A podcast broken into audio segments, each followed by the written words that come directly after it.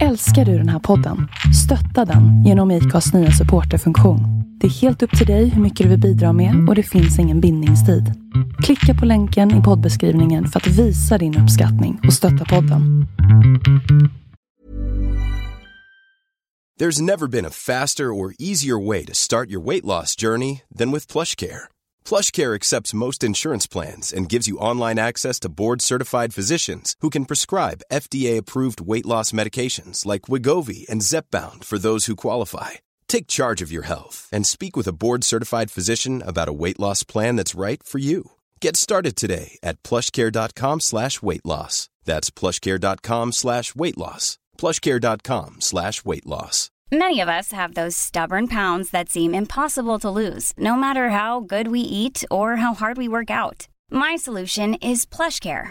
PlushCare is a leading telehealth provider with doctors who are there for you day and night to partner with you in your weight loss journey. They can prescribe FDA-approved weight loss medications like Wagovi and Zepbound for those who qualify. Plus, they accept most insurance plans. To get started, visit plushcare.com slash weight loss. That's plushcare.com slash weight loss.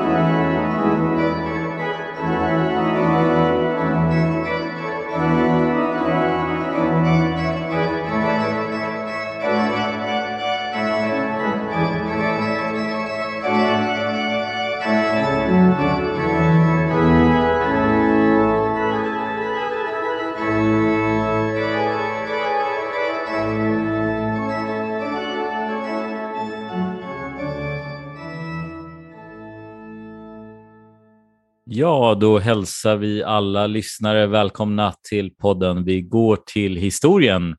Och nu ser jag fram emot vårt största nederlag genom historien. är det något att se fram emot? Ja, eh, ja, det var ju en av våra cliffhangers från förra avsnittet. Där har du alldeles rätt i. Eh, ja, om vi repeterar lite i förra avsnittet, då fick vi följa hur... Ja, vi, kan, vi, vi måste säga vad vi heter. Det, det, det här är Ulf Gemsjö. Och du heter? Det, det är Fredrik.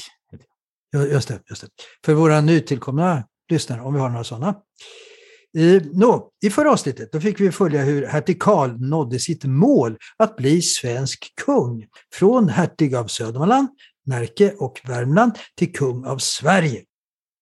Kungatiteln antar han vid en riksdag i Norrköping 1604. Alltså, det är helt otroligt egentligen. Karl var ju faktiskt den fjärde sonen till Gustav Vasa och tre av sönerna blir alltså svenska kungar. Erik den XIV, Johan den tredje och nu Karl den nionde. Det finns faktiskt ett annat land i Europa som under samma tid, andra halvan av 1500-talet, upplever samma sak. Eh, vet du vilket? Nej, jag skulle bara kunna rabbla namn, men Italien? Ja, nej, eh, det var, Italien var ju uppdelat i en mängd småstater. Nej, ja, England, England förstås. Ja, det skulle man kunna tänka sig, men det är faktiskt... Ska Spanien, tredje... Spanien. Frankrike, Frankrike menar jag. Ja, direkt, direkt ja, Frankrike ja. svarar du där. Och eh, det stämmer ju. Efter den med Gustav Vasa samtida renässanskungen Frans den förste så blir hans söner Frans, Karl och Henrik, som de hette, franska kungar. Nå, Karl IX får i Norrköping mandat att göra upp med eventuella motståndare som fortfarande finns kvar efter Linköpings blodbad fyra år tidigare. Och främst bland dessa är Hågenskild Bjelke.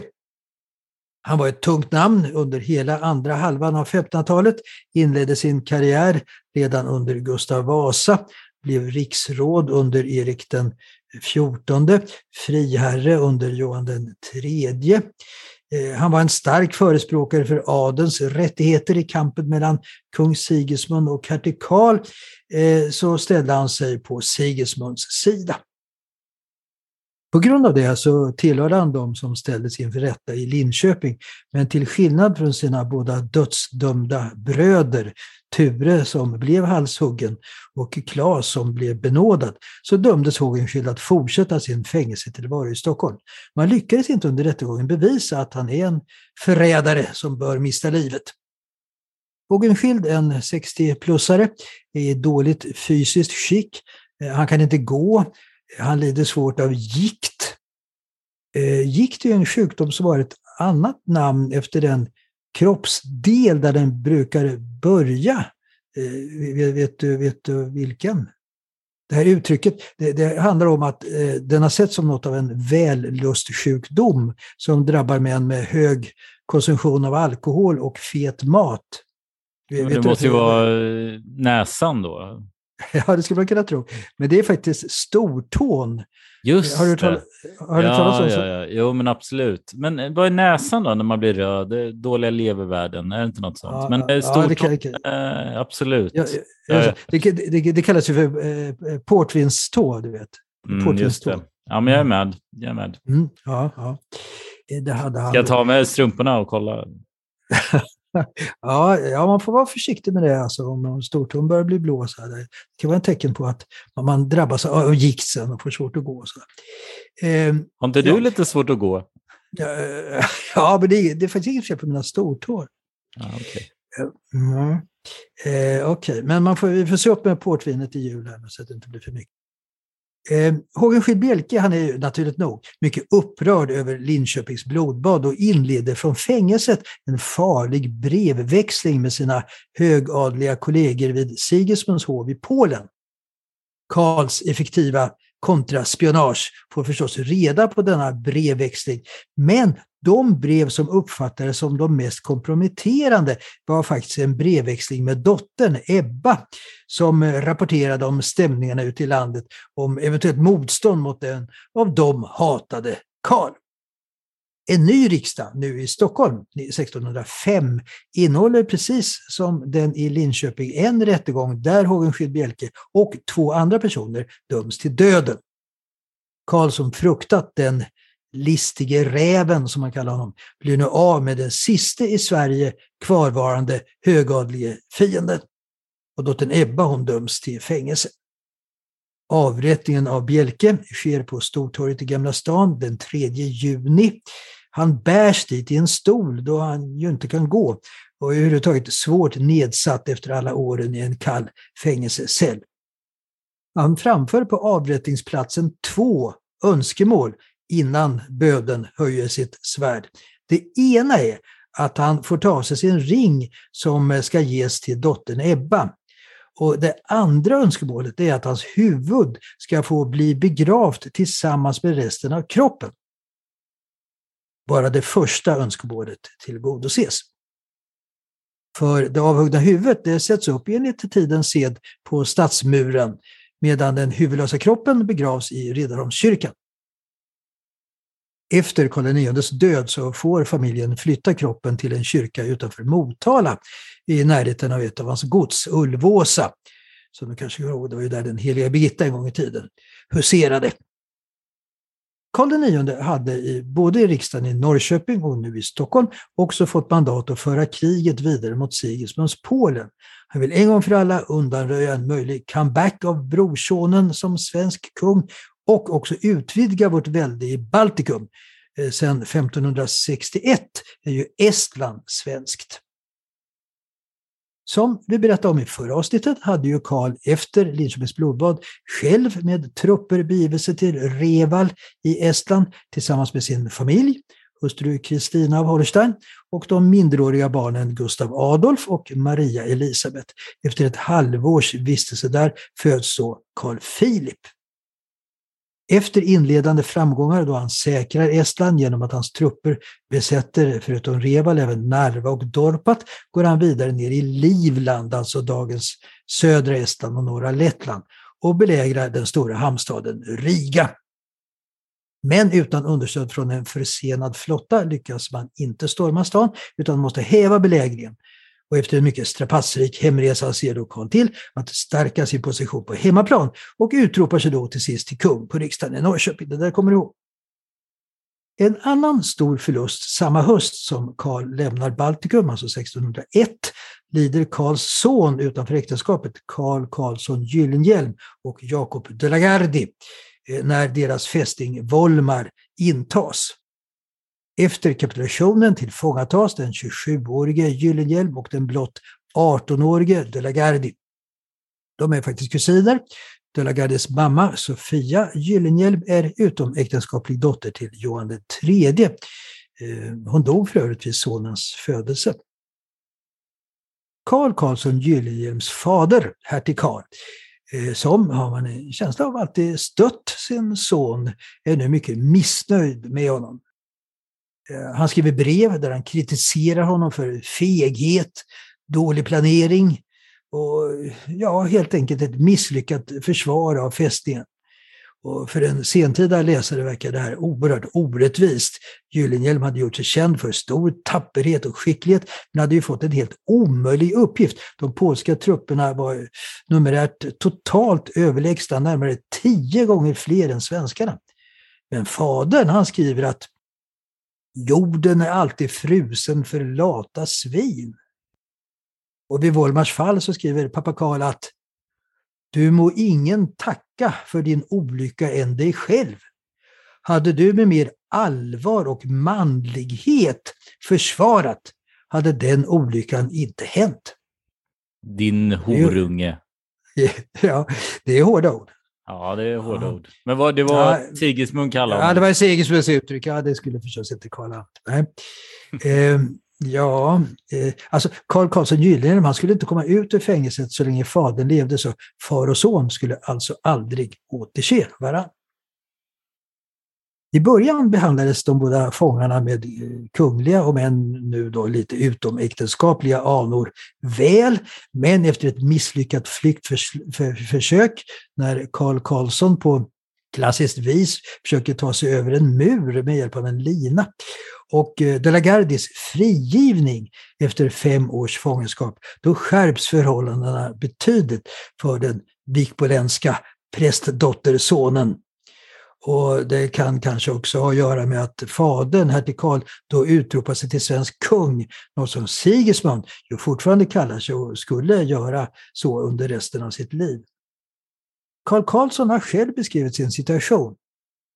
På båda fötterna, natt och dag med järn och fjättrar. Alena instängder ute i en kammare som ehuru kall vinter aldrig gjordes eld uti där vädret genom väggarna blåsa kunde så att skägget och munnen isades. I sex och ett halvt år varar denna omänskliga tillvaro. Vid sin frigivning, så vi ska förstås återkomma till det, eh, då får han faktiskt med sig sina fotbojor och de hänger idag vid hans grav i Strängnäs domkyrka. Det sägs att det var Karl Karlsson som Karlstadbiskopen J.A. Eklund hade i tankarna när han skrev de berömda raderna i sin mäktiga psalm Fädernas kyrka. Ännu ur fängelsets natt och kvalm göd genom gallret en kämpes psalm. Det var en svensk som satt fången. Ja, Fädernas kyrka det är ju en pampig psalm som eh, försvann ur den svenska psalmboken 1986. Fädernas kyrka i Sveriges land, kärast bland samfund på jorden. Känner du igen? Ja, nu vet jag varför de tog bort den. Det var väl du som sjöng lite högt där under... Ja, okej. Okay. Eh, tror du att vi vann ytterligare lyssnare nu genom det här sångprovet? Eller är det kanske nej, men uh, de funderar väl på att stryka fler salmer kanske ur psalmbok. Ja, ja, okej. Eh, ja, ja, det var alltså kontraproduktivt det här. Men varför försvann den då, kan man fråga sig. Varför tror du den försvann? Ja, men det har väl sagt, ja, men är det något politiskt? Det kan ju inte vara kyrkan. Ja, ja vet du, den ansågs ju konservativ och otidsenlig helt enkelt. Alltså, jag tycker det, det, finns en oförmåga att bedöma verk från den tid de tillkom, om det nu är böcker eller sånger eller salmer eller målningar eller statyer eller vad det är. Jag, jag tycker det är helt fel där med förbud och censur och strykningar och ändringar. Istället bör man väl sätta sig in i den historiska bakgrunden till verken, vilka sammanhang och under vilka tider de tillkom. Eller, jag vet inte, vad, vad tycker du? Men eh, nu sjöng du en liten snutt här, men är det något kontroversiellt i låten mer än det du sjöng? Att det, Nej, alltså att det... en svensk fången verkar ju... Ja, alltså det är klart, det handlar ju väldigt mycket om ära och heder och plikt och under svensk stormaktstid, va? som är, förstås är väldigt otidsenligt. Men återigen, han får ju bedöma det från kontext, som det heter numera, eh, som den tillkom. Alltså, om jag nu får utveckla det här ännu mer. Många verkar ju tycka att vi i vår tid är så överlägsna tidigare generationer. Men studerar man antikens filosofer och vetenskapsmän, eh, högmedeltidens tänkare, eh, renässansens revolutionerande nydanare, upplysningstidens eh, toleranta fritänkare och så vidare, så ser man ju att det verkligen funnits minst sagt lika vassa tänkare som vi har idag.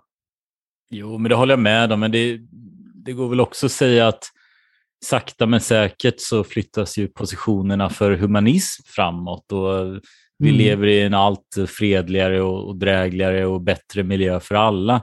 Eh, sen kan det där gå i liksom en pendel, men, men jag tror ändå att när pendeln väl svänger tillbaka så, så har vi flyttat fram positionerna till ett mer civiliserat samhälle.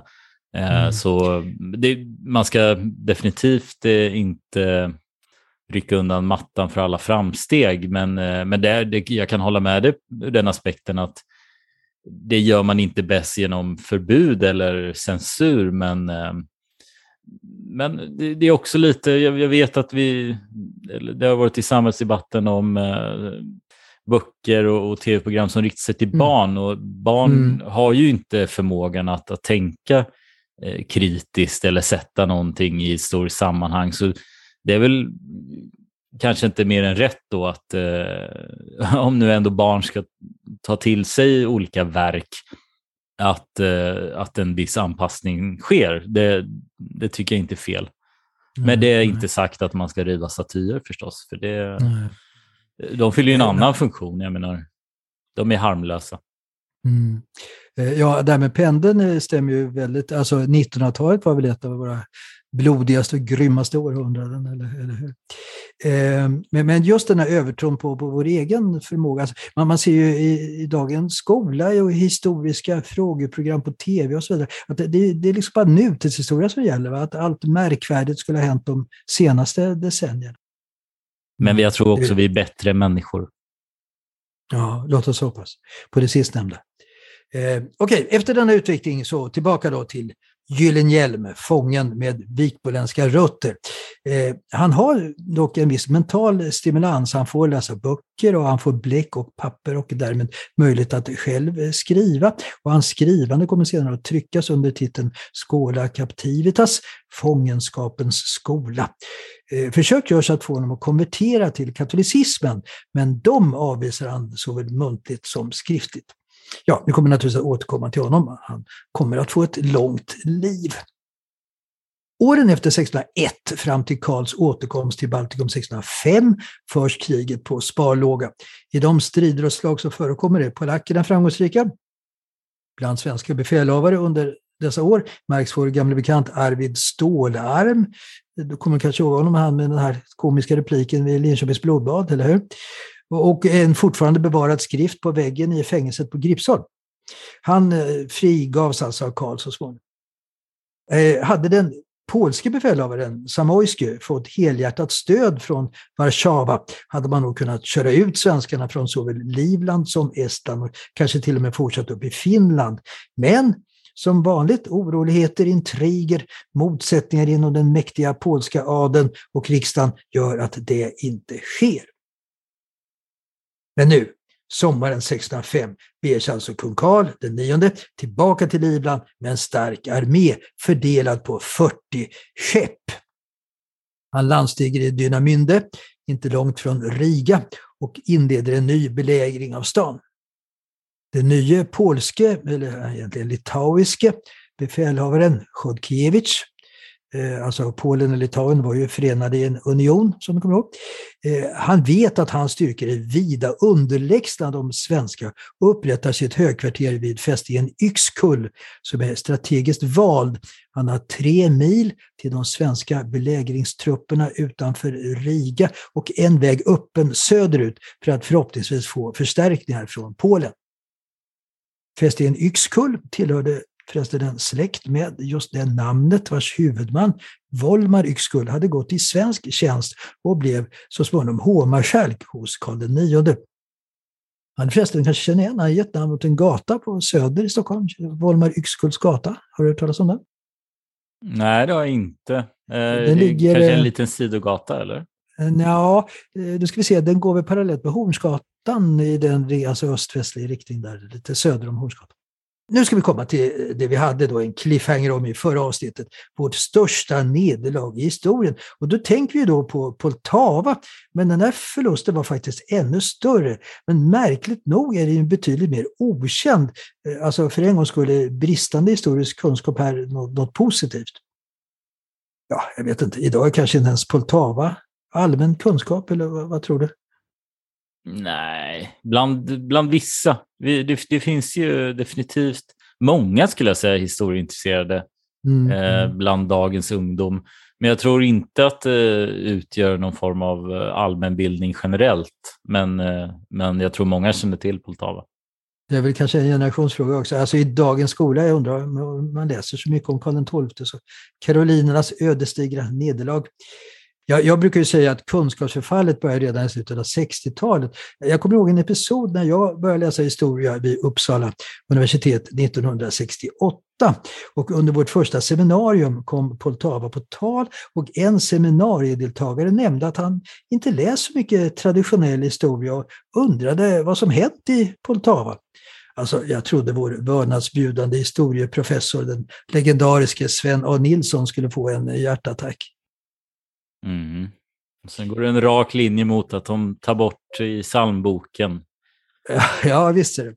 Eh, ja, eh, nå, tillbaka till Karl IX utanför Riga. Han får kännedom om polackernas i förhållande till svenskarnas underlägsna styrkor vid Yxkull och bestämmer sig för att gå till attack. Eh, det kan inte gå fel. Och slaget kommer att utkämpas vid staden Kirkholm den 27 september 1605. Eh, svenskarna är närmare 11 000 man, polackerna ungefär 3 600. Vi är alltså tre gånger så många. Karl har brutit upp från sitt läger och marscherar mot Yxkull. Man går de tre milen oavbrutet i en dag och en natt i hällande ösregn. Eh, för att pigga upp mannarna serverar kungen vin. Eh, ja, ett glas vin om dagen lär ju vara nyttigt. Eh, det tar vi gärna till oss. Men här blir ransonen för kraftigt tilltagen så effekten blir den motsatta. En av soldaterna, John Jonsson, som är kungens kammarkännare och skrivit om sina upplevelser i det här kriget, han skriver då blev vårt folk så tungt och sömnigt att somliga föll av hästarna och somliga av våra svenska knektar la sig neder utmed vägen och när de något lite hade legat blev de döde ja, man kan ju fråga sig hur det kommer sig att soldater dör av vindrickandet. Men Johnson har själv en förklaring, nämligen den att de var så utmattade efter att ha slitit med belägringsarbeten i två veckor och nu ett dygns marsch med en mycket begränsad eh, brödranson. Befälhavare under kungen det är Anders Lennartsson. Han spelade en avgörande roll i slaget vid Stångebro. Han hade varit kommendant på Älvsborgs fästing, suttit i domstolen i Linköping och tillsammans med Arvid Stålarm krigat i Livland. Han ber nu kungen vänta med att gå till anfall för att de utmattade svenska soldaterna ska kunna få vila och återfå krafterna. Men den otålige och hetlevrade Karl avvisar denna idé och undrar fraktfullt om Lennartsson är rädd. De båda arméerna är olika till sin karaktär. Majoriteten av de polsk-litauiska styrkorna är landsförsedda ryttare, alltså ett kavalleri, medan tre fjärdedelar av de svenska mannarna är fotsoldater.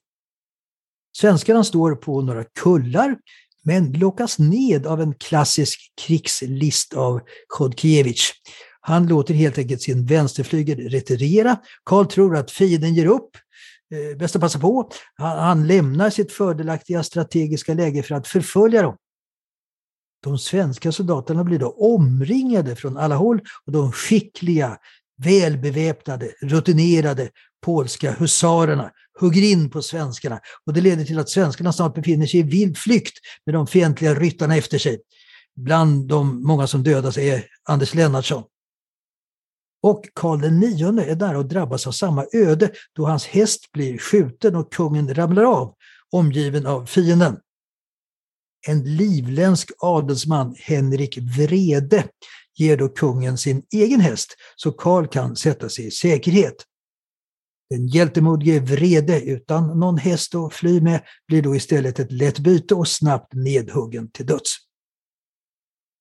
Karl kommer att visa sin tacksamhet genom att ge Vredes änka och söner förläningar i Finland. Sönerna blir friherrar och i det vredeska vapnet kan man se en springande häst med kunglig krona på huvudet. Eh, det svärd som Henrik Vrede bar, det, det finns för övrigt eh, till beskådande i Livrustkammaren.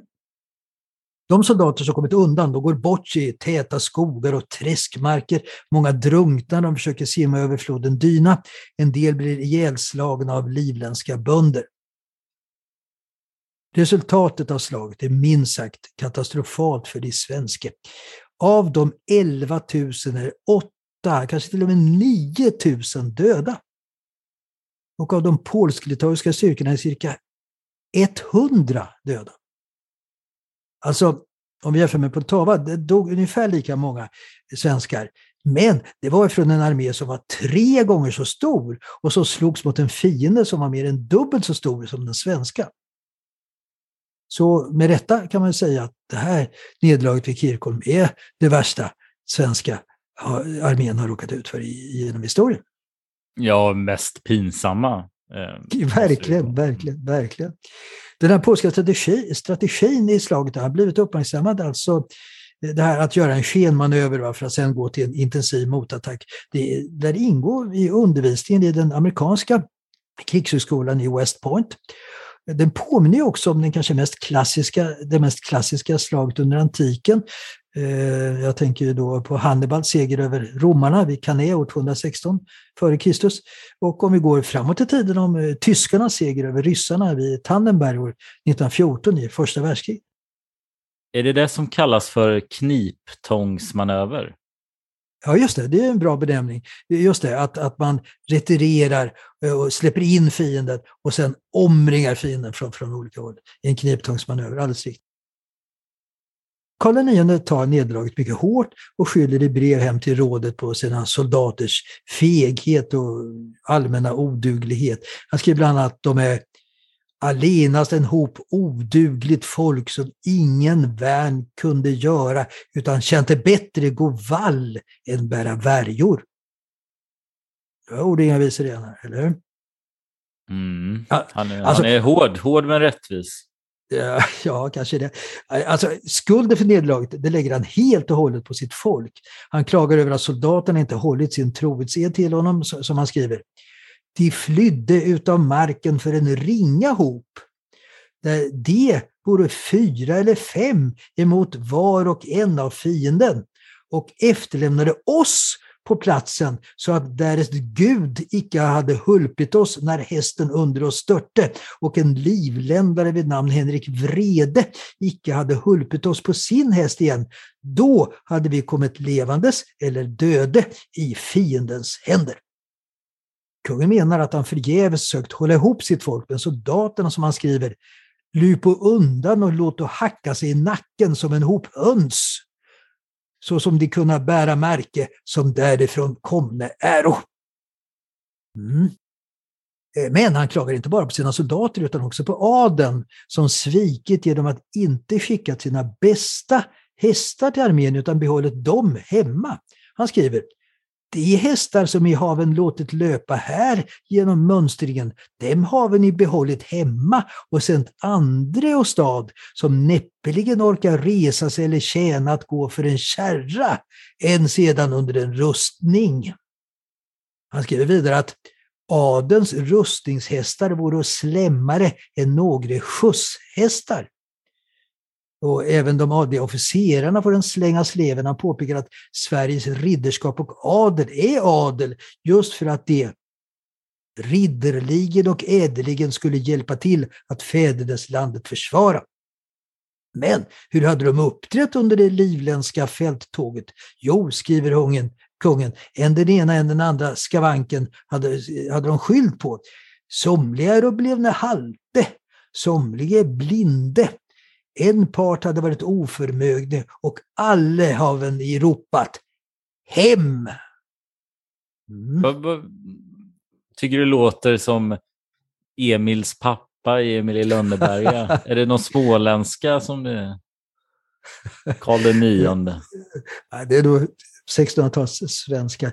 Ehm, Alltså, det här är lite intressant. Läser man brev eller böcker från 1600-talet, handskrifter, de är faktiskt eh, lättare att tyda än 1700-talet. var mycket mer komplicerad handstil och franska uttryck och så vidare. 1600-talet är rakare, faktiskt enklare att ta del av.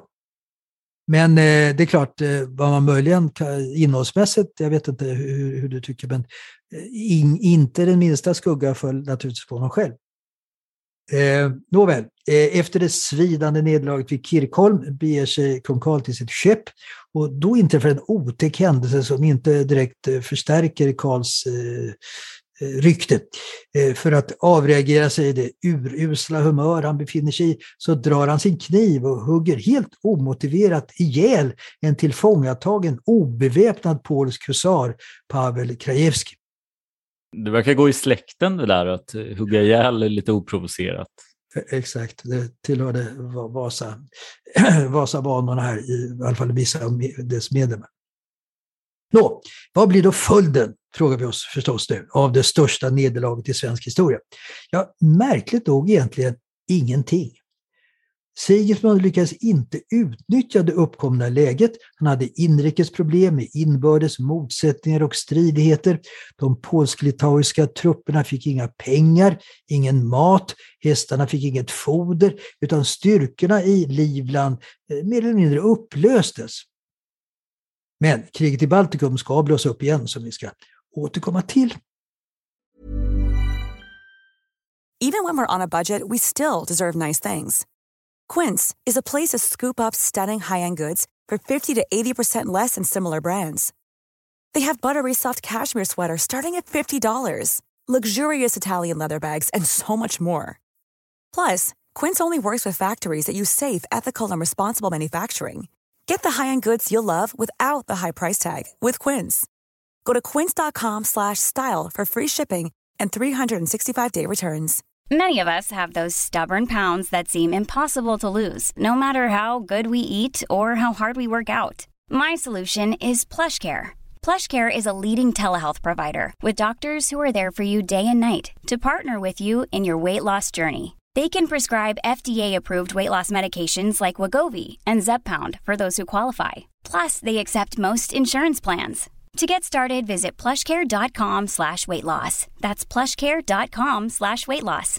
Imagine the softest sheets you've ever felt. Now imagine them getting even softer over time. That's what you'll feel with Bowl and Branch's organic cotton sheets. In a recent customer survey, 96% replied that Bowl and Branch sheets get softer with every wash. Start getting your best night's sleep in these sheets that get softer and softer for years to come. Try their sheets with a 30-night guarantee. Plus, get 15% off your first order at bowlandbranch.com. Code BUTTERY. Exclusions apply. See site for details.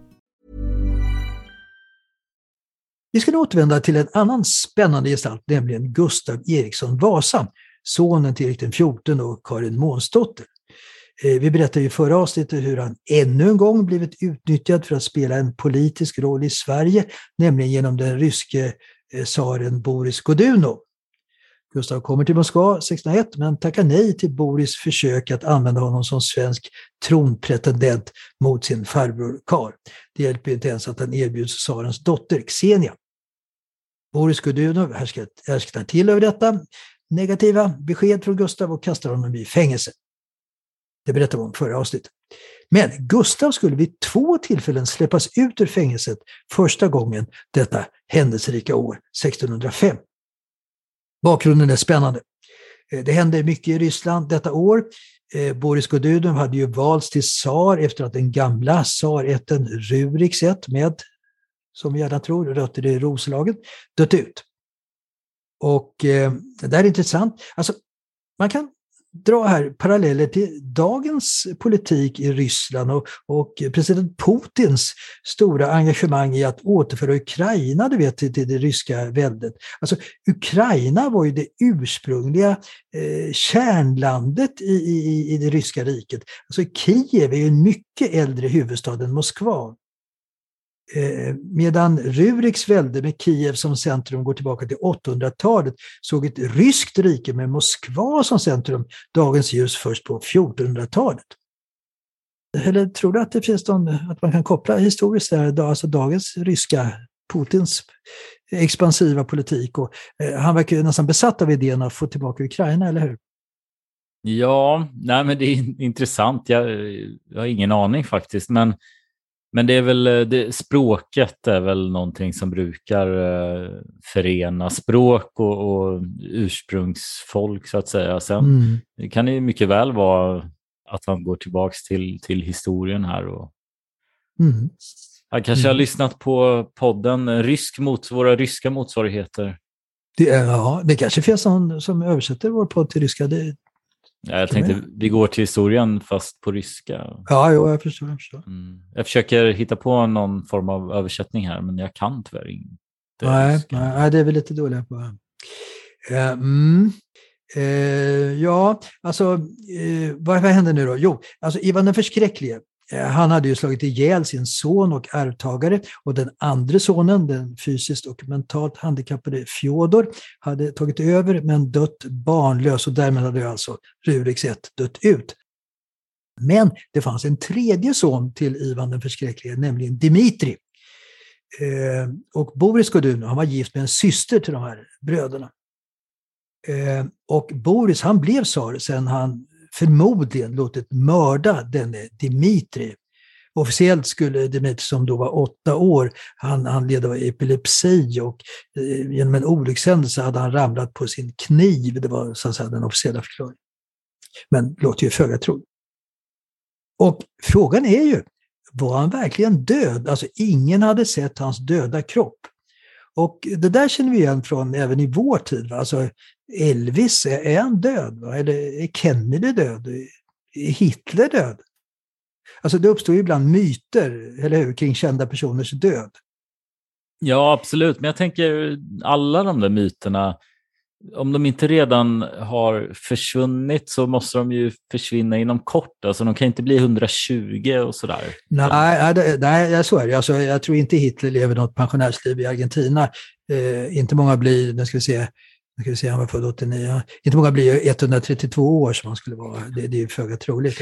Och, och, och Kennedy, eh, nu ska vi se, när han var född, eh, han, jo, han, han, eh, han skulle vara 104 år. Det, det är inte så troligt heller. Men Elvis, Elvis, han skulle vara 86. Det är inte helt omöjligt. Nej, det är inte helt omöjligt och det är kittlande. Det är ja, ja, just det. Mm. Han kanske och, bor i Flen. Varför i Flen? Nej, jag vet inte. Därför han vara i fred i Flen. Ja, jo, det är sant. Det är sant. Mm. I början av 1600-talet skulle det dyka upp en hel rad personer som utgav sig för att vara den här Dimitri. Man pratar om de falska Dimitrierna. Och även det här fenomenet känner vi igen även från vår historia, eller hur? Du kommer ihåg Daljunken, som, eller hur? som utgav sig för att vara Nils Sture, son till Sten Sture den yngre och Kristina Gyllenstierna, och som ledde ett av de tidiga upproren mot Gustav Vasa. Vem mm. han egentligen var, det har ju aldrig blivit helt klarlagt. Ja, men nu tror jag att det var den uttalade förstås. Det... Ja, just det, du ansluter till den teorin. Ja. Det, ja, det är ju inte helt omöjligt att han faktiskt var Nils Sture. Ett tidigare exempel eh, Eh, var den som utgav sig för att vara drottning Margaretas son Olof, den sista folkungaättlingen som 17 år gammal skulle ha dött av förgiftat vin på Falsterbohus. Och du kanske har sett att på biograferna nu går ju en dansk historisk storfilm om drottning Margareta, skaparen av Kalmarunionen, där eh, den här historien, den falska Olof, spelar en, en stor roll. Nej, jag känner inte till eh, filmen. Nej, kanske, kanske vore det värt ett besök där. Eh, alltså historiska filmer är säkert gott om, eh, säkert inte nordiska historiska filmer. Eh, och alla minst svenska. Ja, tillbaka nu till Dimitri. Alltså den första falske Dimitri, han dyker upp i Moskva och uppger att han är Ivan den förskräckliges son och alltså den legitime tsaren. Och han får stöd av en del av den ryska adeln som vill att den ruriska ätten ska fortleva men också från två andra håll. Dels från Polen, eh, Sigismund kallar honom 1604 till Krakow där Dmitrij får pengar och soldater. Och eh, dels också faktiskt från påven. Varför påven? Jo, Dmitrij hade gått över till katolicismen och påven hoppades att Dmitrij som tsar skulle kunna få Ryssland och lämna den ortodoxa kyrkan och gå över till den katolska. Så i oktober 1604 går han över gränsen med trupper, framförallt polska och litauiska. Och nu börjar, eh, kan man säga, den ungefär tioåriga period i rysk historia som brukar kallas den stora oredan, där tsarer och tsarkandidater avlöser varandra. Och en av de sistnämnda är ju faktiskt en svensk prins med ett även idag klingande kungligt namn. Den falske Dimitri hälsas med jubel av många, inte bara adelsmän utan också bland bönder. Missnöjd med Boris Godunov hade vuxit bland på grund av svåra missväxtår i tre år i rad. Det värsta året var 1603. Enligt en samtida källa ligger människorna på gatorna likt boskap tuggande gräs på somrarna och hö på vintern. Ur de dödas munnar sticker hö och dynga ut. Kannibalismen är utbredd. Föräldrar dödar, slaktar, kokar sina barn och eh, vuxna barn dödar och äter sina gamla föräldrar. Finhackat människokött bakas in i piroger och säljs på matmarknader som djurkött. Bara i Moskva dör 120 000 personer av svält. Karl IX som vill utnyttja situationen så att ryssarna ratificerar freden i Tevsina, som man fortfarande inte hade godkänt, eh, förbjuder all export av spannmål till Ryssland. Boris Godunov får allt större svårigheter att bemästra situationen. Regeringstrupper utsända från Boris går över till Dmitrij. Alltså här kommer den riktige tsaren. Eh, det där påminner kanske lite om eh, du vet när Napoleon kom tillbaka till Frankrike från Elba. Eh, Vive l'empereur! Den riktige kejsaren är tillbaka. Du vet. Nåväl, i april 1605 så dör Boris Godunov oväntat. Eh, man vet inte riktigt hur, om han blev förgiftad eller inte. Eh, han är 52 år gammal. Och han efterträds av sin eh, son, den 16-årige Fjodor den andre. Till skillnad från fadern som inte kunde några andra språk än ryska, ja, han var analfabet, han kunde varken läsa eller skriva, så var Fjodor en mycket välutbildad yngling. Men hans tid på den ryska tronen skulle bli rekordkort. Eh, redan i juni, alltså efter två månader, gör den falske Dmitrij sitt intåg i Moskva. Men hur ska man veta att han är den äkta sonen till Ivan den förskräcklige? Eh, det här var ju alltså före eh, DNA-testernas möjligheter.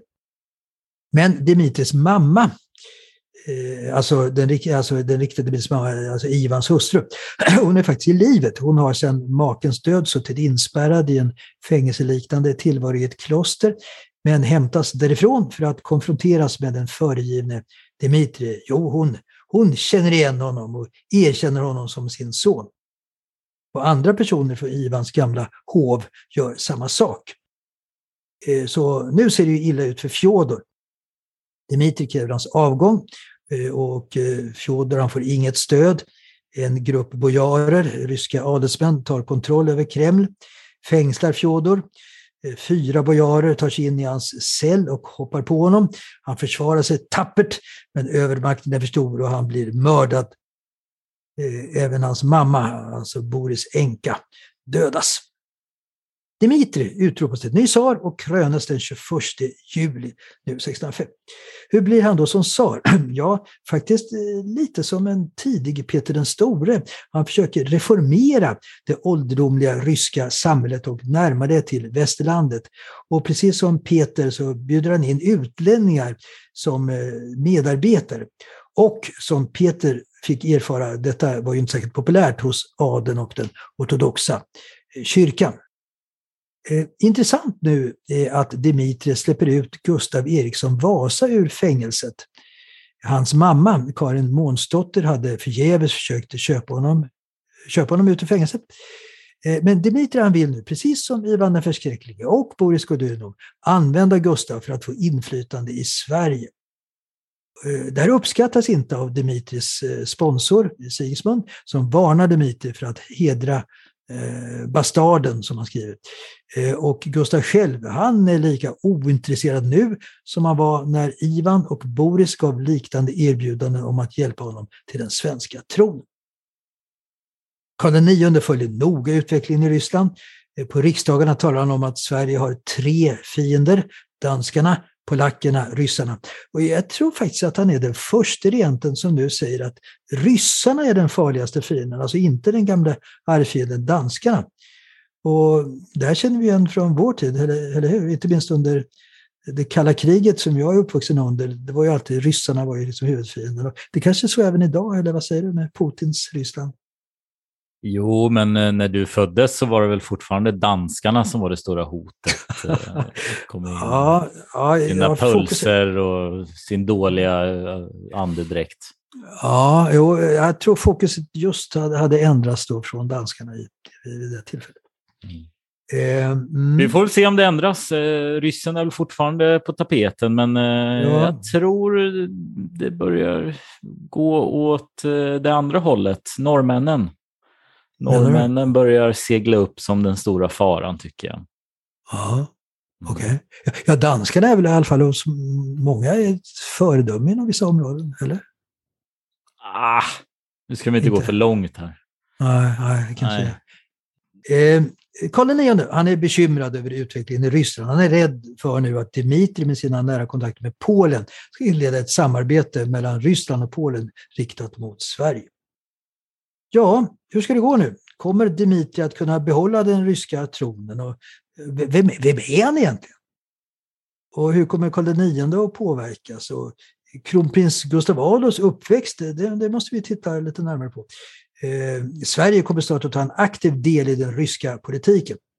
Och Gustav Eriksson Vasa, vad händer med honom? Eh, kommer Sigismund återigen försöka ta tillbaka den svenska tron? Att det finns många spännande frågor som vanligt att besvara till, i nästa, eller till nästa avsnitt.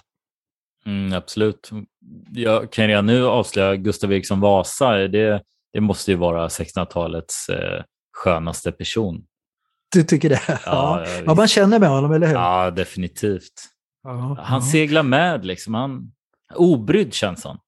Ja, eh, riktigt. Ja, eh, ja nu, nu, måste vi, nu måste vi komma ihåg att säga att för en gång skulle gör vi nu en, en liten paus, eller hur? Vi hoppar över nyårsdagen, inte sant? Jag tror inte det är eh, så många lyssnare då heller. Nej, nej kanske, ja, det, det, ja, jag vet inte, ja, kanske, kanske viss nedgång. Du menar, du, man, man, man, lyssnar, man, man ser hellre på, på nyårs där på Skansen än lyssnar på podden. Ja, det är möjligt att det finns en annan som gör det. Men, men hur som helst. Vi, men vi kan, ja. Får jag uppmana folk nu då? Uh, mm. Istället för att lyssna på vår podd mm. så ska ni förstås kolla på Ivanhoe. Uh, oh, det är lite historia, inte svensk kanske, men får ni abstinens så kommer Ivanhoe att vara den bästa medicinen. Just det, det är klassiskt på nyårsdagarna. Och så det brukar vara en nyårskonsert från Wien och eh, den här backhoppningen från Garmisch-Partenkirchen. Jag vet inte om det fortfarande är kvar. Jag är totalt ointresserad av det. Men, men Ivanhoe, återigen. Plex Pettersson. Eh, Grevinnan och betjänten, är det på nyårsdagen? Eller det... Ja, det är väl nyårsafton. Va? Nyårsafton, ja. okej. Okay. Mm. Jag har aldrig riktigt förstått det där att man kan se samma sak tusen gånger, men att det är roligt. Men okej. Okay. Ja, men en, gång per, en gång per år, då blir ju, man blir inte tusen år. Men, nej, nej, ja. nej, det är sant. Nej. Eh, Okej, okay. ja men som sagt, så nästa gång vi har det är alltså den 15 januari får vi slå fast nu, eh, om en månad, eller hur? Mm. Då ska vi försöka besvara de här frågorna som vi ställde här. Och som sagt, återigen, stort tack till alla. Tack för eh, tack ni som skänker en slant till den här mikrofonen som vi har tjatat om, som vi får förverkliga inköpet av. Och tack alla ni andra. Det är faktiskt en ständigt ökande lyssnarskara, vilket gläder oss väldigt mycket. Ja, stort tack. Verkligen, verkligen, verkligen stort tack. Ja, tack. Och, och hörs vi i januari. Hej.